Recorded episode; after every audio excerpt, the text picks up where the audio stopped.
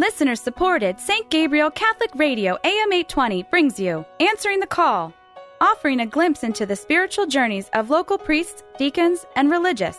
And now, Answering the Call with Elizabeth Ficocelli. Hello, and thanks for joining us on Answering the Call here on St. Gabriel Catholic Radio, AM 820, and streaming live on stgabrielradio.com. I'm your host, Elizabeth Ficocelli. And when my guest was a teen, he attended a youth group camp that prepared him to talk Catholics out of the church. And the irony is, he would one day find himself a member of the very church he once opposed, the Catholic Church, serving in it for many years in lay ministry and then in more recent years as a Catholic priest. So who says God doesn't have a sense of humor? He's Father Jimmy Hatfield. He's the pastor of St. Joseph's Catholic Church out in Dover, Ohio, and I'm so delighted to finally have him here on the program. So, welcome, Father Hatfield, to answering the call. Thank you very much, Elizabeth. Now, you hail from my neck of the woods, Reynoldsburg, Ohio. Uh, you grew up in a very religious family, but not a Catholic family, Southern Baptist. So, let's start there and tell us what you mean by a practicing Baptist family. Well, we weren't Southern Baptist. We were independent fundamental Baptists. Oh, okay. There's over 50 different types of Baptists. Okay. So we were independent of any organized group. And uh, in a Baptist family, especially the one I grew up in, everything was very Bible centered. Mm. And um, my mother would read scripture to us every night to keep us quiet while my dad slept between his working shifts. So we had a real good grounding in sacred scripture. Um, and it just became a part of our everyday life and part of what we did. Uh, four or five times a week, we would be at church doing various functions and doing Bible studies, Sunday school, and Sunday evening services and visitations. Okay, and one of the expressions you may hear um, when you're talking to someone who's Baptist is the concept of being saved. Yes. So, explain to us at least what your understanding of, uh, of being saved as you're growing up in, in the Baptist faith. At that time uh, in my life, and, and that particular understanding of salvation has to do with the heart being convicted of sin and the need of, of Christ's salvation in your life. And at that moment of conviction, then you are moved to move forward and publicly profess your faith in Jesus Christ, which would then be followed by baptism. Okay, so was there a set age, or were there classes you would undergo? Or? No, not at all. It would just be a conviction of the heart. Whenever you felt moved by the Holy Spirit that this was your time for salvation, that is when you would move up forward and make that profession. And was it a one and done kind of thing, or could someone do this more than you once? You could be or? done more than once. In fact, I was saved and baptized twice because Okay. the first time um, I went forward and made my profession, I was about 10 years old. And then as I got into my teen years, I was about 15 years old. I was at one of those church camps. Mhm. And I just felt this incredible sensation of the Spirit moving through me. And I thought, well, perhaps this is my true call Okay. to, to salvation. So I went forward again. And when I made, I remember when I made my profession prayer, uh, which was basically the sinner's prayer, I remember paying attention to every single word so that I knew that this would be the one time. Okay. And I could never go back and say that, yeah, maybe it didn't happen the last time. But I do have a friend of mine who went through the process at least six times. Mm, okay. So 15, and you're feeling a, a, a powerful, you know, calling to go forward. Were you thinking maybe back then in your youth of going into ministry one day? Was that the kind of powerful love you had for Jesus? I think so. I, it had always been probably since I was six or seven years old when I first read a comic book about missionaries in Africa, and I found that just so romantic and Mhm. something so exciting about that. So I always that was always in the back of my mind as something that I would want to do with my life. What were you told about Catholics, and, and why were you eager to save them? Well, uh, in attending one of those summer camps, uh, when we got in, there on stage was a man dressed as a Catholic priest and a woman dressed as a Catholic nun. Turns out he used to be a priest and she used to be a nun. Mm. And they would tell us all of the things that were wrong with the Catholic Church, like they worship idols, Mm. uh, they follow man made laws and not God's laws, uh, they don't believe in the Bible, and, uh, you know, we worship Mary and those kind of things.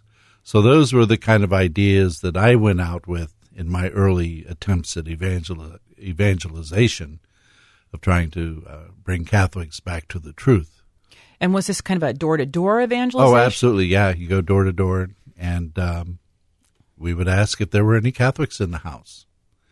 And if not, then we would walk away. And if so, we pretty much always had the door closed in our faces. yeah. You know, and I think about that, and I think it was probably because of fear. You know, Catholics get fearful when someone comes to their doorstep because they feel like they're not adequately, you know, prepared to go Defend scripture for faith. scripture verse or defend the faith. And And that you said something very interesting there, going scripture verse for scripture verse. Uh, that could be a real contention, not just between uh, Baptists and Catholics, but even among Protestants themselves. I experienced that uh, in my early twenties when I would have other Protestant denominations coming to my door, and we would get into these scripture battles. I called them, and uh, they're totally unwinnable. yeah, yeah, I agree with you. I totally agree with you. So you went to high school. And thinking ahead, uh, still had this idea maybe of ministry in the back of your head, but uh, you chose to go to the military versus a college route. That's correct. So, talk about the military uh, experience, where that would take you. Well, I um, joined the military right out of high school in 1974. And my idea was when I enlisted, uh, talked to my recruiter, I would enlist as a what's called a chaplain's aide. Mm-hmm. And the chaplain's aide was just uh, to assist uh, the ministers in preparing for the Sunday services or the Wednesday services or Bible studies or those kind of things. But about halfway through basic training, uh, my drill sergeant uh, told me that I needed to uh, go to the flight surgeon for a physical. I couldn't understand why. And he says, Well, just make sure you pass. And I said, I'll do my best. And so after I took the flight physical, um, it was told that uh, the Air Force didn't really need any more chaplain's aides. They needed air traffic controllers. so that was the purpose for the flight physical. And then that was the new direction that I was taken into in my military career was an air traffic controller. Okay. Because I could see, you know, wanting to go into chaplaincy, that would be a logical stepping stone Right. to future ministry. Well, how did your faith fare during your years in the military? Was it challenged? Oh, it was very much challenged. I lived in a small town of Alamogordo, New Mexico, which is where Holloman Air Force Base is located, where I was stationed. And again, there was a small town, but a lot of churches. There must have been at least maybe 60 churches in that little small town. And everybody was vying for your enrollment. Mm, yeah. And the church that I transferred um, my membership to from Columbus Baptist Temple to Alamogordo Baptist Temple, and I thought this was the logical move because their names were very much alike. Mm-hmm. But it turned out that that wasn't the case at all. Um, the pastor had a very different outlook of uh, running a church, uh, very different outlook of Scripture than what I had grown up with Yeah. because I grew up 18 years in the Columbus Baptist Temple. And so anything different from that was really quite a shock Oh, yeah. to, to me and, uh, and took a lot of adjustment that eventually I could not make the adjustment to. So you stepped away from that. Did you pursue another faith or another Baptist expression? No, or- I totally stepped away from any kind of organized religion because at that time I was probably in my early 20s, but 21, thinking that all I needed was God and myself and my Bible. Mm-hmm. You know, Oh, even I- your Bible. That that's probably one more than a lot of people. Of course, think at that you got to got to have your Bible. Yeah. So And so, uh, yeah, for the next eleven years, I tried that route. Yeah.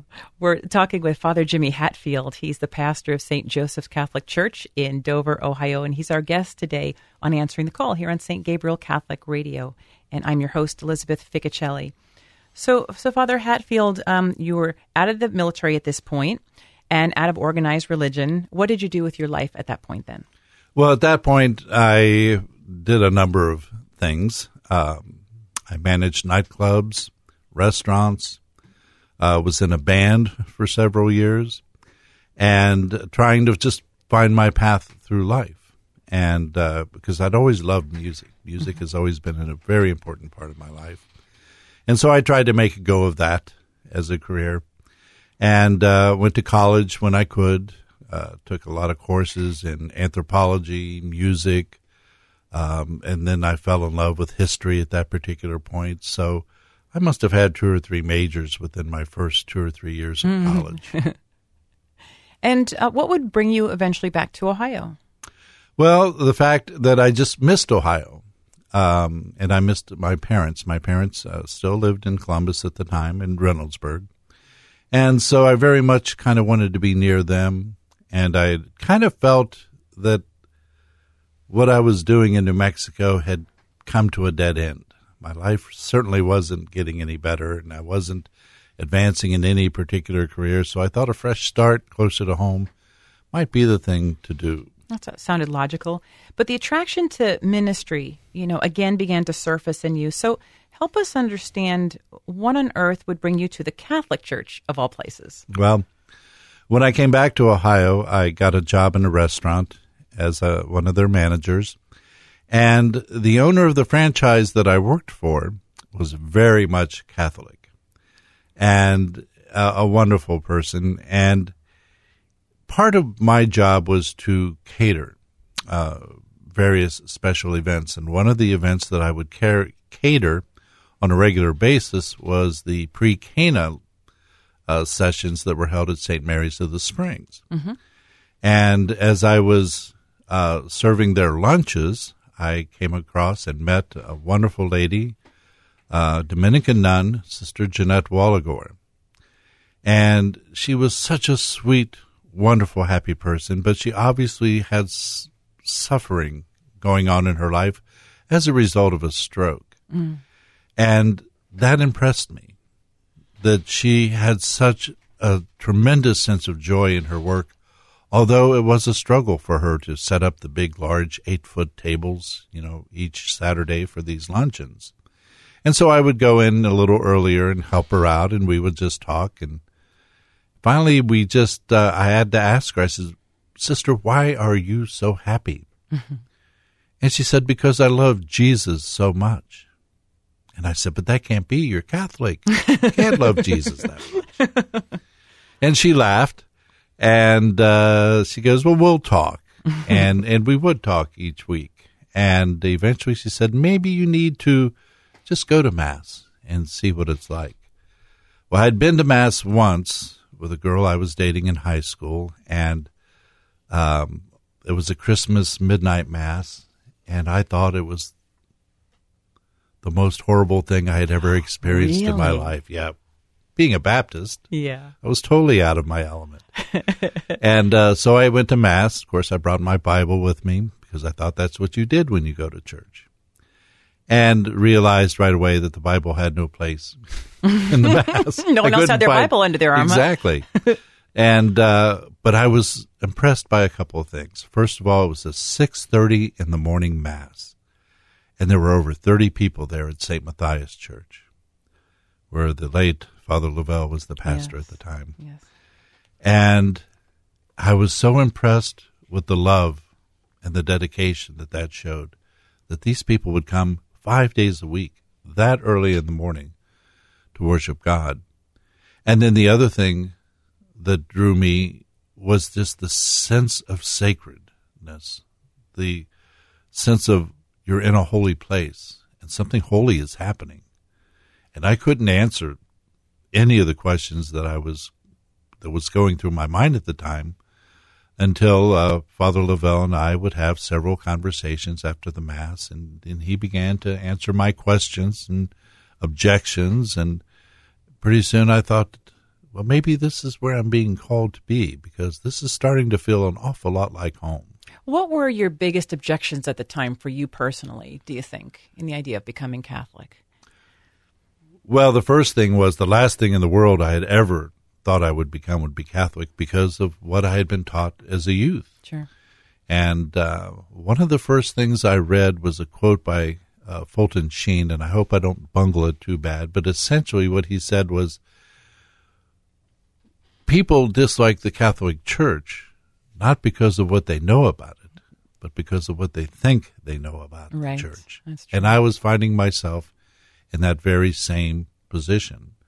I was learning the truth as opposed to what I had been taught um, as a young person and carried with me all through my adult life. Right. So the more you talked with Father Lavelle and you got your questions answered and you got your complaints satisfied, um, you started to become ready to make this move. Yes, I had also uh, spent a good deal of time in the religious education office, um, going through their videos, reading their books, and uh, I learned a lot in that way as well. So uh, on December 16th of 1988, um, Father Lavelle heard my first confession, and then I made my profession of faith. My boss and his wife and the organist, Mary Graff, were present at the time. And then when that was over, he said, okay, you can come back to Mass this evening and receive communion for the first time. So I was very excited about that. And you were in. You were Catholic. In. Yeah. And then um, Father Lavelle wanted to put you to work right away. yes, he did. He says, well, since you were a Baptist, you must know the Bible really well. And I said, well, yes and no. I said, I'm, I'm starting to find out that there's a whole new way, a whole new perspective of, of approaching the Bible rather than the fundamentalist uh, you know, every, take everything word for word as mm-hmm. it is. Mm-hmm. And so he said, well, okay, maybe later. He says, well, how about teaching sixth and, or fifth and sixth grade PSR? And I went, well, okay, I can try that. And it was the best door that had opened for me in my life up to that time because I realized how much, first of all, you can learn by teaching. Yes yeah, that's what they say. And right? then also how much I love to teach. Yeah. So that kind of really opened up the door of ministry to me right away. And I enjoyed every minute of it. Oh, it was did, hard did work, but it was the best work. Did the kids have any idea that you were a, a new Catholic yourself, or that didn't really matter really? to them? Yeah. What mattered to them was that I kept them awake. Yeah, there you go. The whole class. and you know, you had mentioned that you had spent a lot of time in the diocesan offices because you took advantage of the resources there because you know you had a great thirst to learn this new faith, and uh, this would lead you actually to a position with the diocese in the Department of Religious Education. Yeah, my first um, job with the church was in 1990. Uh, where I was able to become the librarian for the audiovisual library. And um, I did that for about a year. And then you also were involved with the Chrism program for yes. ministry formation.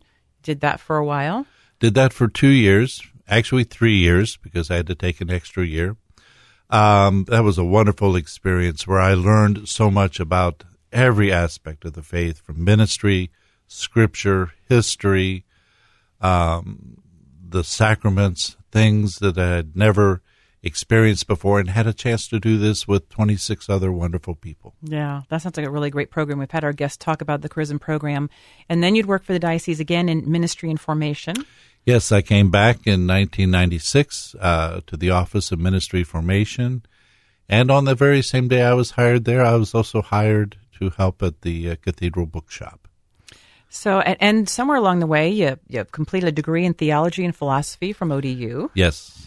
And so, you know, here you are on this 17 year journey, you know, you're learning about the faith in big ways and stuff. Did, did anyone mention to you, you know, did you ever think about serving the church at yet a deeper level in terms of I had a number of friends who would say, Jimmy, why aren't you a priest? And I said, well, because I'm just not exactly sure what direction that would go.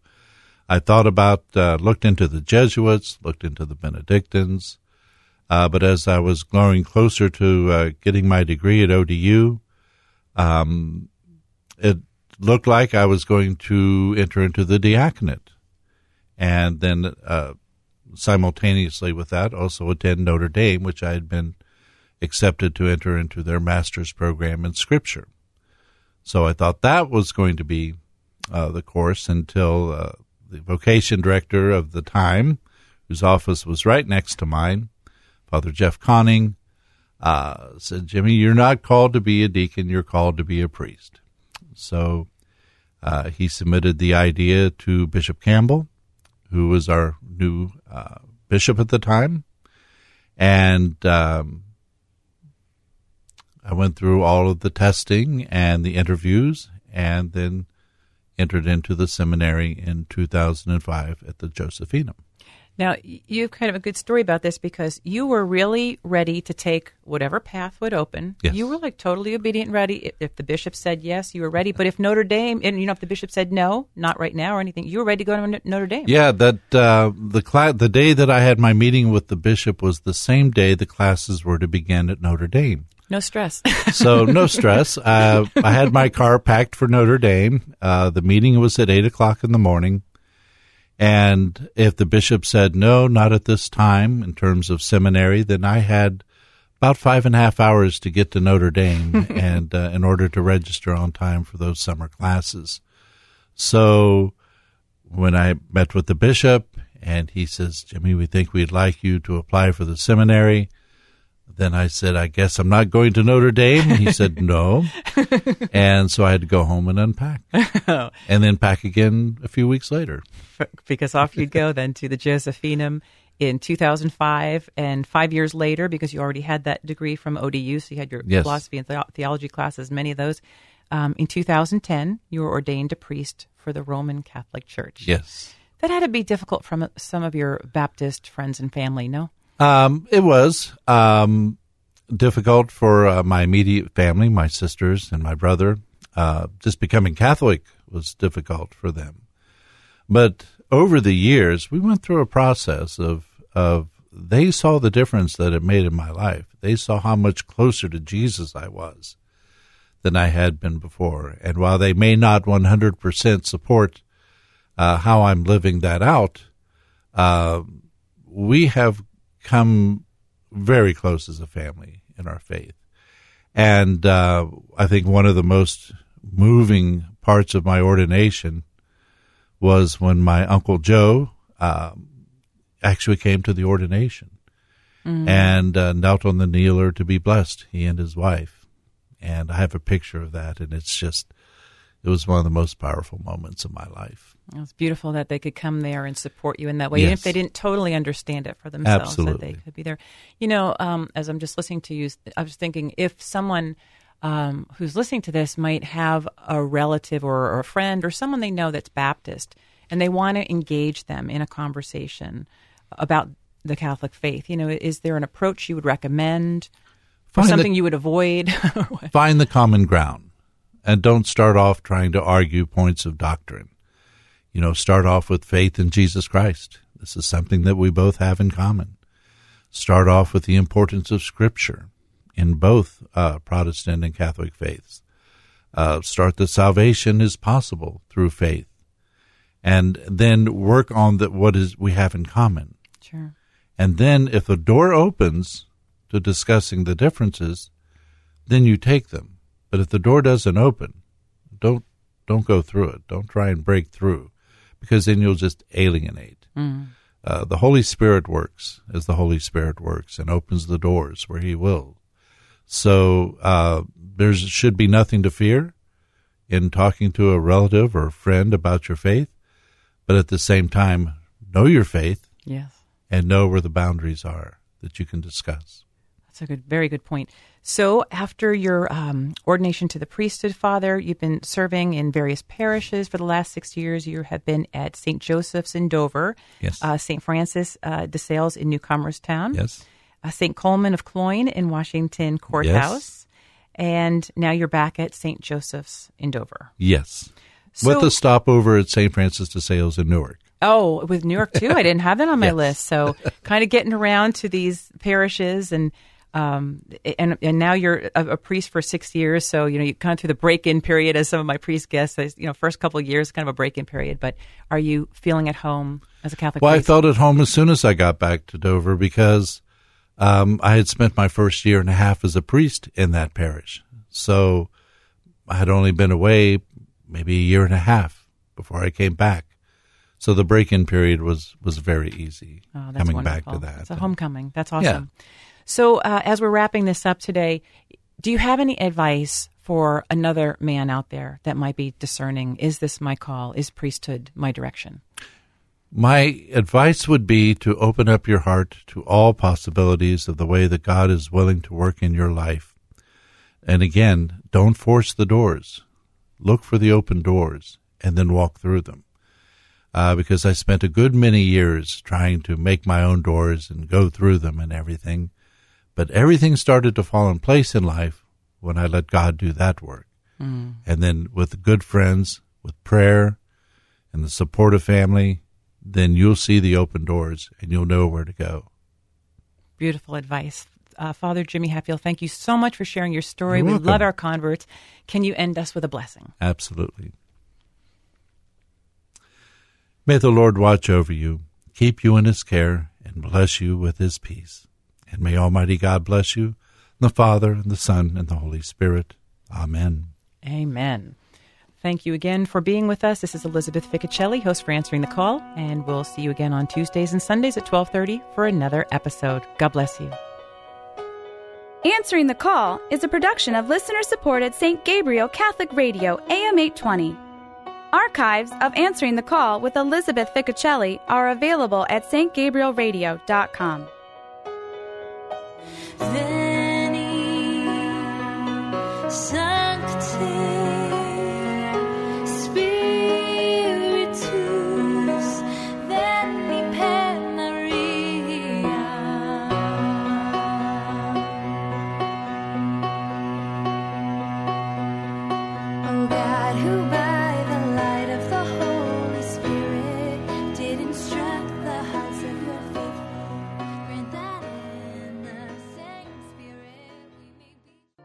They share the most intimate moments of life and death with us. They pour the water of life into our souls. They feed us with living bread from heaven.